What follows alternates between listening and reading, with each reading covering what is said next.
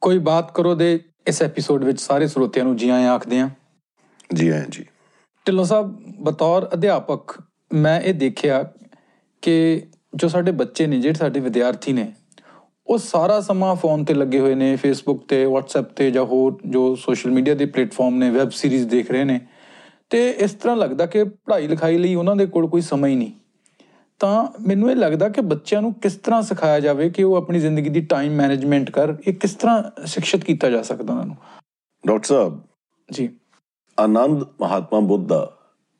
ਬਹੁਤ ਪ੍ਰਿਯ ਚੇਲਾ ਸੀ ਜੀ ਔਰ ਮਹਾਤਮਾ ਬੁੱਧ ਉਹਨਾਂ ਦੀ ਤਬੀਅਤ ਠੀਕ ਨਹੀਂ ਸੀਗੀ ਤੇ ਆਨੰਦ ਬਹੁਤ ਪ੍ਰਲਾਪ ਕਰ ਰਿਹਾ ਸੀਗਾ ਜੀ ਤੇ ਮਹਾਤਮਾ ਬੁੱਧ ਨੇ ਕਾਰਨ ਪੁੱਛਿਆ ਜੀ ਤੇ ਆਨੰਦ ਨੇ ਕਿਹਾ ਵੀ ਗੁਰੂਦੇਵ ਹੁਣ ਤੱਕ ਤਾਂ ਤੁਸੀਂ ਸਾਡਾ ਮਾਰਗਦਰਸ਼ਨ ਕਰਨ ਵਾਲੇ ਸੀਗੇ ਹਾਂਜੀ ਤੁਹਾਡੇ ਬਾਅਦ ਸਾਡਾ ਮਾਰਗਦਰਸ਼ਨ ਕੌਣ ਕਰੇਗਾ ਜੀ ਤਾਂ ਪਾਲੀ ਚ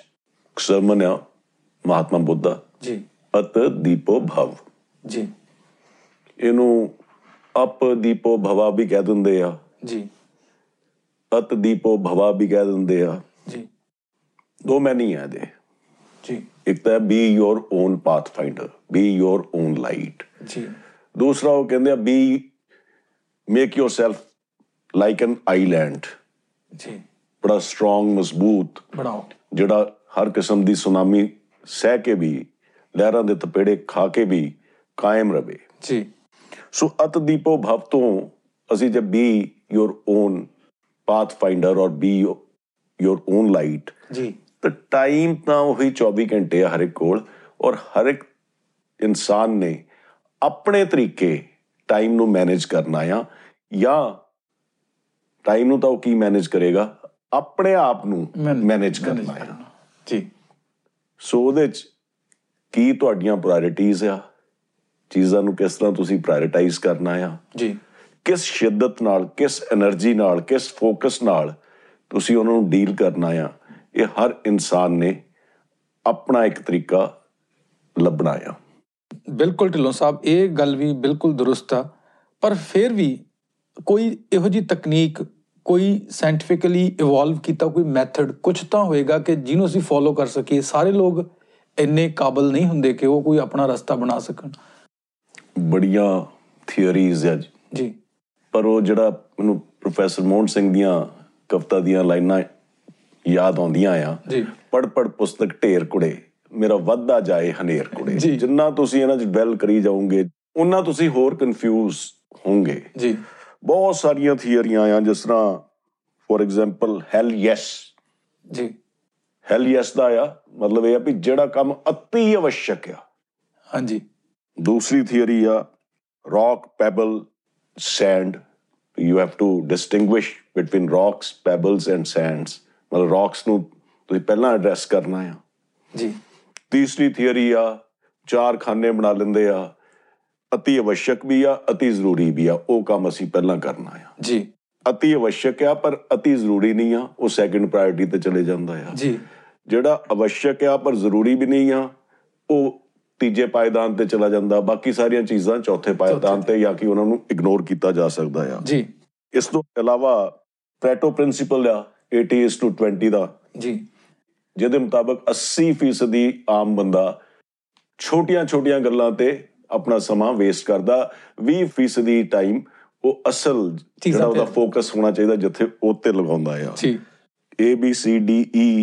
ਥਿਅਰੀ ਆ ਜੀ। ਏਜ ਜਿਹੜੇ ਮੋਸਟ ਇੰਪੋਰਟੈਂਟ ਚੀਜ਼ਾਂ ਆ ਜੀ ਉਹਨਾਂ ਤੇ ਧਿਆਨ ਕੇਂਦਰਿਤ ਕਰੋ B ਹੈਗੇ ਇੰਪੋਰਟੈਂਟ ਜੇ ਮੋਸਟ ਇੰਪੋਰਟੈਂਟ ਤੁਸੀਂ ਕਰ ਲਿਆ ਤੇ ਸਮਾਂ ਬਚਦਾ ਆ ਜੀ ਫਿਰ B ਤੇ ਧਿਆਨ ਦਿਓ C ਹੈਗੀਆਂ ਆ ਵੀ ਜੇ A ਤੇ B ਤੁਸੀਂ ਦੋਨੋਂ ਮੁਕੰਮਲ ਕਰ ਲਿਆ ਤਾਂ C ਨੂੰ ਹੱਥ ਪਾਓ D ਹੈਗਾ ਡੈਲੀਗੇਸ਼ਨ ਜਿਹੜੀ ਚੀਜ਼ ਤੁਸੀਂ ਡੈਲੀਗੇਟ ਕਰ ਸਕਦੇ ਹੋ ਉਹ ਡੈਲੀਗੇਟ ਕਰੋ ਤੇ ਆਪਣਾ ਸਮਾਂ ਹੋਰ ਵੇਸਟ ਨਾ ਕਰੋ ਬਿਲਕੁਲ E ਹੈਗਾ ਐਲੀਮੀਨੇਟ ਜਿਹਦਾ ਮਤਲਬ ਇਹ ਆ ਬਾਕੀ ਚੀਜ਼ਾਂ ਨੂੰ ਦਰਕਿਨਾਰ ਕਰ ਦਿਓ ਉਹਨਾਂ ਦੇ ਸਮਾਂ ਵੇਸਟ ਨਾ ਕਰੋ ਜੀ ਇਸ ਤੋਂ ਅੱਗੇ ਆ ਜਾਂਦੀ ਹੈ 6P theory proper prior planning prevents poor performance ਜੀ ਤੇ ਇਸੇ ਤਰ੍ਹਾਂ ROTI ROTI return on time invested ਜੀ ਇਸੇ ਤਰ੍ਹਾਂ ਇੱਕ ਹੋਰ ਥਿਊਰੀ ਆ TRAF T R A F ਜੀ ਜਿਹਦੇ ਮੁਤਾਬਕ trash refer action file it away ਜਿਹੜਾ ਟਰੈਸ਼ ਆ ਉਹਨੂੰ ਟਰੈਸ਼ ਵਾਲੇ ਖਾਨੇ ਜਾਣ ਦਿਓ ਜਿਹੜਾ ਕੰਮ ਆ ਜਿਹੜਾ ਤੁਸੀਂ ਰੈਫਰ ਡੈਲੀਗੇਟ ਕਰ ਸਕਦੇ ਹੋ ਉਹਨੂੰ ਡੈਲੀਗੇਟ ਕਰੋ ਜੀ ਜਿੱਥੇ ਐਕਸ਼ਨ ਕਰਨਾ ਆ ਉਸ ਉਸ ਤੇ ਆਪਣਾ ਧਿਆਨ ਕੇਂਦਰਿਤ ਕਰੋ ਜੀ ਤੇ ਬਾਕੀ ਲੈਸ ਇੰਪੋਰਟੈਂਟ ਆ ਪਰ ਤੁਹਾਡੇ ਧਿਆਨ ਦੀ ਆਵਸ਼ਕਤਾ ਆ ਉਹਨਾਂ ਨੂੰ ਫਾਈਲ ਕਰ ਦਿਓ ਜਦੋਂ ਤੁਸੀਂ ਮੇਨ ਆਪਣਾ ਕੰਮ ਕਰ ਲਿਆ ਜੀ ਫਿਰ ਉਹ ਰੈਫਰੈਂਸ ਚੋਂ ਉਹ ਫਾਈਲਸ ਰਿਟਰੀਵ ਕਰਕੇ ਉਹਨਾਂ ਤੇ ਧਿਆਨ ਕੇਂਦਰਿਤ ਕਰੋ ਜੀ ਸੋ ਪਰਕਿੰਸਨਸ ਲਾਅ ਆਉਂਦਾ ਆ ਵੀ ਜਦੋਂ ਤੁਸੀਂ ਕੰਮ ਕਰਨਾ ਸ਼ੁਰੂ ਕਰਦੇ ਆ ਹਾਂਜੀ ਤੇ ਉਹ ਕੰਮ ਦਾ ਵਿਸਤਾਰ ਹੁੰਦਾ ਜਾਂਦਾ ਆ ਹਾਂਜੀ ਉਹ ਤੁਹਾਡੇ ਹੱਥੋਂ ਨਿਕਲਦਾ ਜਾਂਦਾ ਨਿਕਲਦਾ ਜਾਂਦਾ ਵਧੀ ਜਾਂਦਾ ਉਹ ਲਗਾਤਾਰ either project runs you or you run the project ਬਿਲਕੁਲ ਤੇ ਉੱਥੇ ਉਹਨਾਂ ਨੇ ਡੈਡਲਾਈਨਸ ਦੀ ਫਿਲਾਸਫੀ ਪ੍ਰਪਾਉਂਡ ਕੀਤੀ ਹੋਆ ਜੀ। ਕਿ fix some deadlines to complete a particular task ਜੀ ਪਰ ਕਰਨਾ ਹਰ ਇੱਕ ਨੇ ਆਪੋ ਆਪਣੇ ਤਰੀਕੇ ਆ ਕਿਉਂਕਿ ਮੈਨੇਜ ਟਾਈਮ ਨਹੀਂ ਹੋਣਾ ਮੈਨੇਜ ਬੰਦੇ ਨੂੰ ਆਪਣਾ ਆਪ ਕਰਨਾ ਪੈਣਾ ਆ ਆਪਣੀ એનર્ਜੀ ਕਰਨੀ ਪੈਣੀ ਆ ਆਪਣੀ ਪ੍ਰਾਇੋਰਟੀ ਕਰਨੀ ਪੈਣੀ ਆ ਔਰ ਕਿਸ ਸ਼ਿੱਦਤ ਨਾਲ ਉਹਨੇ ਕਰਨਾ ਉਸ ਜੀ ਕਰਨਾ ਆ ਤੇ ਡਾਕਟਰ ਸਾਹਿਬ ਇਸ ਤੋਂ ਇਲਾਵਾ ਹਾਂਜੀ ਅੱਜ ਕੱਲ ਦਾ ਨਵਾਂ ਚੱਲ ਪਿਆ two dimensional thinking for time management ਜੀ ਥ੍ਰੀ ਡਾਈਮੈਂਸ਼ਨਲ ਥਿੰਕਿੰਗ ਇਹ ਨਵੇਂ ਇਹ ਚੀਜ਼ਾਂ ਆ ਗਈਆਂ ਆ ਢਿੱਲੋਂ ਸਾਹਿਬ ਇਹ ਮੈਨੂੰ ਬਹੁਤ ਦਿਲਚਸਪ ਲੱਗਿਆ ਸਾਰਾ ਕੁਝ ਤੁਸੀਂ ਮੈਨੂੰ ਇਹਦੇ ਬਾਰੇ ਥੋੜਾ ਜਿਹਾ ਦੱਸੋ ਇਹ 2 ਡਾਈਮੈਂਸ਼ਨਲ 3 ਡਾਈਮੈਂਸ਼ਨਲ ਇਹ ਸਿਧਾਂਤ ਕੀ ਆ ਇਹ ਸਾਰਾ ਫਿਜ਼ਿਕਸ ਦੇ ਕਨਸੈਪਟਸ ਨੇ ਸਟ੍ਰਿੰਗ ਫਿਲਾਸਫੀ ਤੇ ਇਹ ਸਾਰਾ ਬੇਸਡ ਹੈ ਬੇਸਡ ਆ ਜੀ ਜਿੱਦਣ ਮੈਨੂੰ ਸਮਝ ਆ ਜਾਏਗੀ ਉਦੋਂ ਮੈਂ ਤੁਹਾਨੂੰ ਜ਼ਰੂਰ ਦੱਸ ਦੂੰਗਾ ਇਹਦੇ ਬਾਰੇ ਜੀ। ਕਿਉਂਕਿ ਇਹ 11 ਡਾਈਮੈਂਸ਼ਨਸ ਤੱਕ ਚੱਲਦੀ ਆ ਜੀ ਔਰ 11 ਡਾਈਮੈਂਸ਼ਨ ਤੇ ਵੀ ਖਤਮ ਹੁੰਦੀ ਆ ਕਿ ਨਹੀਂ ਹੁੰਦੀ ਇਹਦਾ ਹਾਲੇ ਕੁਝ ਪਤਾ ਨਹੀਂ ਆ ਪਰ ਇਹਦੀ ਜੇ ਤੁਸੀਂ ਐਗਜ਼ਾਮਪਲ ਦੇਖਣੀ ਚਾਹੁੰਦੇ ਆ ਹਾਂਜੀ ਕੋਈ ਵਿਵਹਾਰਕ ਦੀ ਉਦਾਹਰਨ ਦੇਖੋ ਇੱਕ ਜਿਹੜਾ ਆ ਨਾ ਬੰਦਾ ਆ ਹਾਂਜੀ ਤੁਸੀਂ ਹੋ ਜੀ ਤੁਸੀਂ ਆਪਣੇ ਕੰਮ 'ਚ ਬੜੀ ਰਿਸਰਚ ਕੀਤੀ ਆ ਜੀ ਠੀਕ ਹੈ ਪਰ ਤੁਸੀਂ ਆਪਣੇ ਕੰਮ ਨੂੰ ਵੇਚ ਨਹੀਂ ਸਕਦੇ ਕਿਉਂਕਿ ਤੁਹਾਨੂੰ ਮਾਰਕੀਟਿੰਗ ਨਹੀਂ ਆਉਂਦੀ ਤੁਹਾਨੂੰ ਟੀਚਿੰਗ ਆਉਂਦੀ ਆ ਜੀ ਤੁਸੀਂ ਮੈਨੇਜਮੈਂਟ ਦੇ ਸਪੋਜ਼ਿੰਗ ਟੀਚਰ ਆ ਜੀ ਤੁਹਾਡਾ ਇੱਕ ਵਿਦਿਆਰਥੀ ਉਸ ਤੋਂ ਬਾਅਦ ਸੇਲਸ ਦੇ ਵਿੱਚ ਚਲਾ ਜਾਂਦਾ ਆ ਜੀ ਇਹ ਉਹਦੀ ਸੈਕੰਡ ਡਾਈਮੈਂਸ਼ਨ ਹੋ ਗਈ ਜੀ ਤੇ ਸੇਲਸ ਉਹਦੇ ਕੋਲ ਬੜੇ ਕਸਟਮਰਸ ਨੇ ਪਰ ਉਹ ਤੋਂ ਹੈਂਡਲ ਨਹੀਂ ਹੁੰਦੇ ਜੀ ਤੇ ਫਿਰ ਉਹ ਇੱਕ ਦਿਨ ਹੋਰ ਕੰਮ ਕਰਦਾ ਆਪਣੀ ਸਿਹਤ ਬਾਰੇ ਆਪਣੇ ਰਿਸ਼ਤਿਆਂ ਬਾਰੇ ਉਹ ਟਾਈਮ ਦਿੰਦਾ ਜੀ। ਆਪਣੇ ਦੋਸਤਾਂ ਲਈ ਟਾਈਮ ਦਿੰਦਾ ਤੇ ਇੱਕ ਦਿਨ ਉਹ ਫਿਸ਼ਿੰਗ ਕਰਨ ਚਲੇ ਜਾਂਦਾ ਜੀ 5-6 ਘੰਟੇ ਬੈਠਾ ਰਹਿੰਦਾ ਮੱਛੀ ਹੱਥ ਆਉਂਦੀ ਨਹੀਂ ਆ ਜੀ ਤੇ ਇੱਕ ਤੀਜੀ ਡਾਈਮੈਂਸ਼ਨ ਸਿੱਖ ਜਾਂਦਾ ਆ ਉੱਥੋਂ ਪੇਸ਼ੈਂਸ ਔਰ ਪੇਸ਼ੈਂਸ ਨਾਲ ਜਦੋਂ ਆਪਣੇ ਕਲਾਇੰਟਸ ਨੂੰ ਡੀਲ ਕਰਦਾ ਆ ਉਸੇ ਟਾਈਮ ਦੇ ਵਿੱਚ ਹੀ ਉਹਨੂੰ ਰਿਜ਼ਲਟਸ ਫਾਰ ਬੈਟਰ ਆਉਂਦੇ ਆ ਪਰ ਇਹ ਮੈਂ ਕੋਈ ਬਹੁਤ ਮੁਤਫਿਕ ਨਹੀਂ ਆ ਪਰ ਇਸ ਫਿਰ ਗੱਲ ਵੀ ਨਾਲ। ਸ- ਸਾਨੂੰ ਕਾਫੀ ਕੁਝ ਇਹਦੇ ਬਾਰੇ ਪ- ਪਤਾ ਲੱਗਿਆ ਇਸ ਚੀਜ਼ ਬਾਰੇ ਪਰ ਜਿਹੜੇ ਫਿਲਾਸਫਰ ਜਿਹੜੀ ਗੱਲ ਕਰਦੇ ਫੋਰ ਐਗਜ਼ਾਮਪਲ ਜੀ ਜੇ multi dimensional management of time ਜੇ ਤੁਸੀਂ ਸਿੱਖਣੀ ਹੋਵੇ ਹਾਂਜੀ ਮਾਰਕ ਟਵੇਨ ਦੀ ਜਿਹੜੀ ਟੌਮ ਸਾਇਰ ਆ ਹਾਂਜੀ ਉਹਦੇ ਵਿੱਚ ਵਾਈਟ ਵਾਸ਼ਿੰਗ ਦਾ ਫੈਂਸ ਹਾਂਜੀ ਉਹ ਕ- ਕਹਾਣੀ ਹੈ ਇੱਕ ਆ ਤੁਸੀਂ ਪੜ੍ਹੀ ਹੋਣੀ ਆ ਇਹ ਬਿਲਕੁਲ ਉਹਦੇ ਵਿੱਚ ਉਹਨੂੰ ਸਜ਼ਾ ਮਿਲਦੀ ਹੈ ਕਿ ਤੂੰ ਇਹਨੂੰ ਵਾਈਟ ਵਾਸ਼ ਕਰਨੀ ਆ ਉਹਨੇ ਸਜ਼ਾ ਨੂੰ ਖੁਸ਼ੀ ਚ ਬਦਲ ਲਿਆ ਬਿਲਕੁਲ ਤੇ ਅ, ਆਪਣੇ ਗਿਫਟ ਵੀ ਲੈਂਦਾ ਉਹ ਵਾਈਟ ਵਾਸ਼ ਵੀ ਕਰਵਾ ਲਈ ਹਾਂਜੀ ਫੈਂਸ ਨੂੰ ਹਾਂਜੀ। ਉਹਨੇ ਸਮੇਂ ਤੋਂ ਘੱਟ ਸਮੇਂ ਚ ਕਰਵਾ ਲਈ ਕਰਵਾ ਲਈ, ਬਿਲਕੁਲ। ਔਰ ਉਹਦੇ ਏਵਸ ਚ ਉਹਨੂੰ ਕਈ ਨਜ਼ਰਾਨੇ ਮਿਲ ਜਾਂਦੇ ਆ ਬਿਲਕੁਲ ਬਿਲਕੁਲ ਸੋ ਇਸ ਤੋਂ better multi dimensional use of time ਕੀ ਹੋ ਸਕਦਾ ਹੈ ਬਿਲ- ਬਿਲਕੁਲ ਢਿੱਲੋਂ ਸਾਹਿਬ ਬਹੁਤ ਸੋਹਣਾ ਜਵਾਬ ਸੀ ਦਿਲਚਸਪ ਤੇ ਬਾਕੀ ਇਹ ਬਹੁਤ ਹਾਰਵਰਡ ਤੇ ਫਲਾਨਾ ਇਹ ਆਪਣੇ ਸਾਹਮਣੇ ਆ ਜੀ ਉਹ ਕਹਿੰਦਾ ਅੱਧ ਗਵਾਇਆ ਸੌਂ ਕੇ ਅੱਧ ਗਵਾਇਆ ਹੰਡ ਲੇਖਾ ਰੱਬ ਮੰਗੇਸੀਆ ਤੂੰ ਆਇਓ ਕਿਹੜੇ ਕੰਮ ਵੀ ਪਹਿਲਾਂ ਪ੍ਰਾਇਰਟਾਈਜ਼ ਕਰੋ ਮੈਂ ਸੌਣ ਲਈ ਆਇਆ ਆ ਜਾਂ ਮੈਂ ਐਵੇਂ ਹੀ ਮौज ਮਸਤੀ ਕਰਨ ਲਈ ਆਇਆ ਆ ਜੀ ਆਪਣੀ ਪ੍ਰਾਇੋਰਟੀ ਹੋਣੀ ਚਾਹੀਦੀ ਆ ਇਸ ਜ਼ਿੰਦਗੀ ਦੇ ਪੜਾਅ 'ਚ ਮੇਰਾ ਫੋਕਸ ਕਿਸ ਚੀਜ਼ ਤੇ ਹੋਣਾ ਚਾਹੀਦਾ ਆ ਉਹਦੇ ਮੁਤਾਬਕ ਮੈਂ ਕਿਸ ਸ਼ਿੱਦਤ ਨਾਲ ਕਿਸ ਵਾਈਬ੍ਰੈਂਟ એનર્ਜੀ ਨਾਲ ਉਸ ਚੀਜ਼ ਨੂੰ ਜੱਫਾ ਮਾਰਨਾ ਆ ਤਾਂ ਕਿ ਮੈਂ ਸਮੇਂ ਸਿਰ ਰਿਜ਼ਲਟ ਹਾਸਲ ਕਰ ਸਕਾਂ ਢਿੱਲੋਂ ਸਾਹਿਬ ਬਿਲਕੁਲ ਬਹੁਤ ਦਿਲਚਸਪ ਗੱਲਬਾਤ ਚੱਲ ਰਹੀ ਹੈ ਪਰ ਇਹਦੇ ਵਿੱਚ ਇੱਕ ਮੈਂ ਖੁਦ ਇੱਕ ਮੈਂ ਵੀ ਇੱਕ ਮਨੁੱਖਾਂ ਤੇ ਮੈਂ ਵੀ ਕੰਮ ਕਰਦਾ ਜੀ, ਤੇ ਜੀ। ਸਾਡੀ ਇੱਕ ਪ੍ਰਵਿਰਤੀ ਹੁੰਦੀ ਹੈ ਕਿ ਅਸੀਂ ਕੰਮਾਂ ਨੂੰ ਟਾਲਦੇ ਰਹਿੰਦੇ ਹਾਂ ਹਮੇਸ਼ਾ ਹੀ ਹਰ ਬੰਦਾ ਕੰਮ ਟਾਲਦਾ ਇਸ ਤੋਂ ਕਿਵੇਂ ਬਚਿਆ ਜਾ ਸਕਦਾ ਬੜੀਆਂ ਇਹਦੇ 'ਚ ਵੀ ਥਿਉਰੀਜ਼ ਆ ਅੱਛਾ ਜੀ ਜਿੰਨੀ ਪੁਸਤਕ ਪੜੂਗੇ ਉਹਨਾਂ ਉਨਾ ਨੇ ਮੇਰਾ ਵਾਧਾ ਜਾਣਾ ਵੱਧਦਾ ਆ। ਜਾਣਾ। ਉਹ ਤੁਹਾਨੂੰ ਕੋਈ ਲਾਸ ਐਵਰਸ਼ਨ ਦੀ ਥਿਉਰੀ ਪੜਾਏਗਾ ਜੀ ਕਿ ਬੰਦਾ ਹ- ਹਰ ਉਹ ਚੀਜ਼ ਟਾਲੀ ਜਾਂਦਾ ਆ ਜਿ- ਪਹਿਲੀ ਗੱਲ ਜਿੱਥੋਂ ਉਹਨੂੰ ਇਮੀਡੀਏਟ ਗੇਨ ਨਾ ਮਿਲਦਾ ਹਾਂਜੀ ਉਹ ਟਾਲਦਾ ਉਹਨੂੰ ਨਹੀਂ ਜਿੱਥੇ ਇਮੀਡੀਏਟ ਗੇਨ ਮਿਲਦਾ ਆ ਉਹ ਕਰਦਾ ਆ ਬਾਕੀ ਚੀਜ਼ਾਂ ਟਾਲ ਦਿੰਦਾ ਆ ਹਾਂਜੀ ਫਿਰ ਹੈਗਾ ਲਾਸ ਐਵਰਸ਼ਨ ਥਿਉਰੀ ਆ ਫਿਸ਼ਰ ਔਰ ਕਾਹਨੇਮਨ ਦੀ ਜੀ ਫਿਸ਼ਰ ਇਕਨੋਮਿਸਟ ਸੀ ਕਾਹਨੇਮਨ ਜਿਹੜਾ ਸੀਗਾ ਉਹ ਸਾਈਕੋਲੋਜਿਸਟ ਸੀਗਾ ਜੀ ਸੋ ਉਹਨਾਂ ਨੇ ਇੱਕ ਲਾਸ ਅਵਰਸ਼ਨ ਥਿਉਰੀ ਪ੍ਰਪਾਉਂਡ ਕੀਤੀ ਔਰ ਕਾਹਨੇਮਾਨ ਨੂੰ ਨੋਬਲ ਪ੍ਰਾਈਜ਼ ਵੀ ਮਿਲਿਆ ਸੀਗਾ ਜੀ ਅਹ ਉਹਦੀ ਕਿਤਾਬ thinking slow and thinking fast ਤੇ ਜੀ ਬੜੀ ਮਸ਼ਹੂਰ ਕਿਤਾਬ ਆ ਜੀ ਤੇ ਇਹਦਾ ਜ਼ਿਕਰ ਫੇਰ ਕਰਾਂਗੇ ਕਿਤੇ ਸੋ ਲਾਸ ਅਵਰਸ਼ਨ ਜਿੱਥੇ ਬੰਦੇ ਨੂੰ ਲੱਗਦਾ ਮੇਰਾ ਬਹੁਤ ਭਾਰਾ ਨੁਕਸਾਨ ਹੋ ਜਾਣਾ ਆ ਉੱਥੇ ਉਹ ਦਬਾ-ਦਬ ਕੰਮ ਕਰਦਾ ਆ ਉੱਥੇ ਉਹ ਪ੍ਰੋਕ੍ਰੈਸਟੀਨੇਟ ਨਹੀਂ ਕਰਦਾ ਟਾਲਦਾ ਨਹੀਂ ਆ ਜੀ ਪਰ ਮੈਂ ਜੋ ਸੋਚਦਾ ਆ ਮੇਰੀ ਆਪਣੀ ਸੋਚ ਆ ਵੀ ਸਾਡੀ ਜਿਹੜੀ ਥਿਉਰੀ ਆ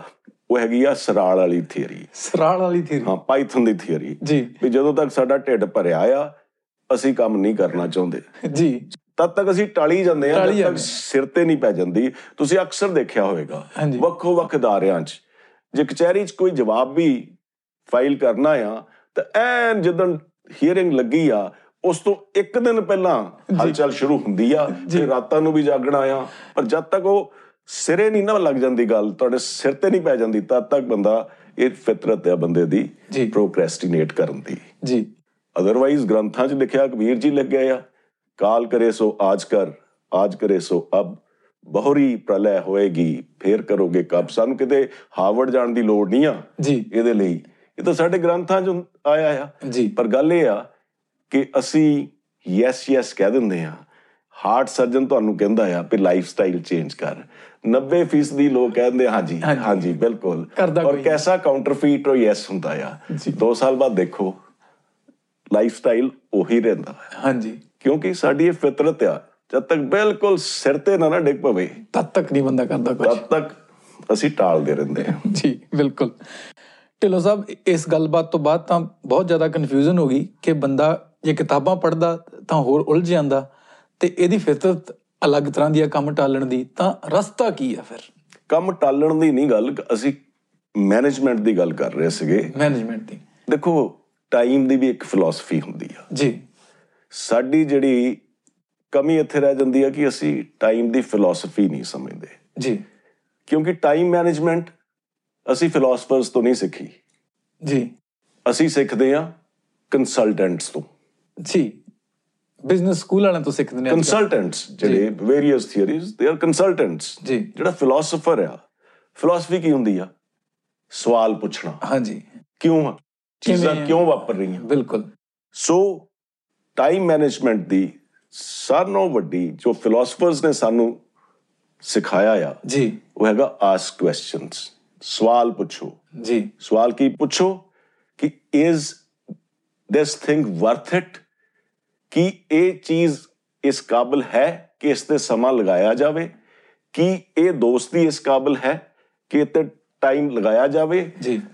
ਇਵੈਂਚੁਅਲੀ ਟਾਈਮ ਮੈਨੇਜਮੈਂਟ ਦਾ ਫਿਲਾਸਫੀ ਇਹ ਆ ask question is it worth it ਅੱਜ ਲਈ ਇੰਨਾ ਫਿਰ ਮਿਲਾਂਗੇ ਗਰ ਖੁਦਾ ਲਾਇਆ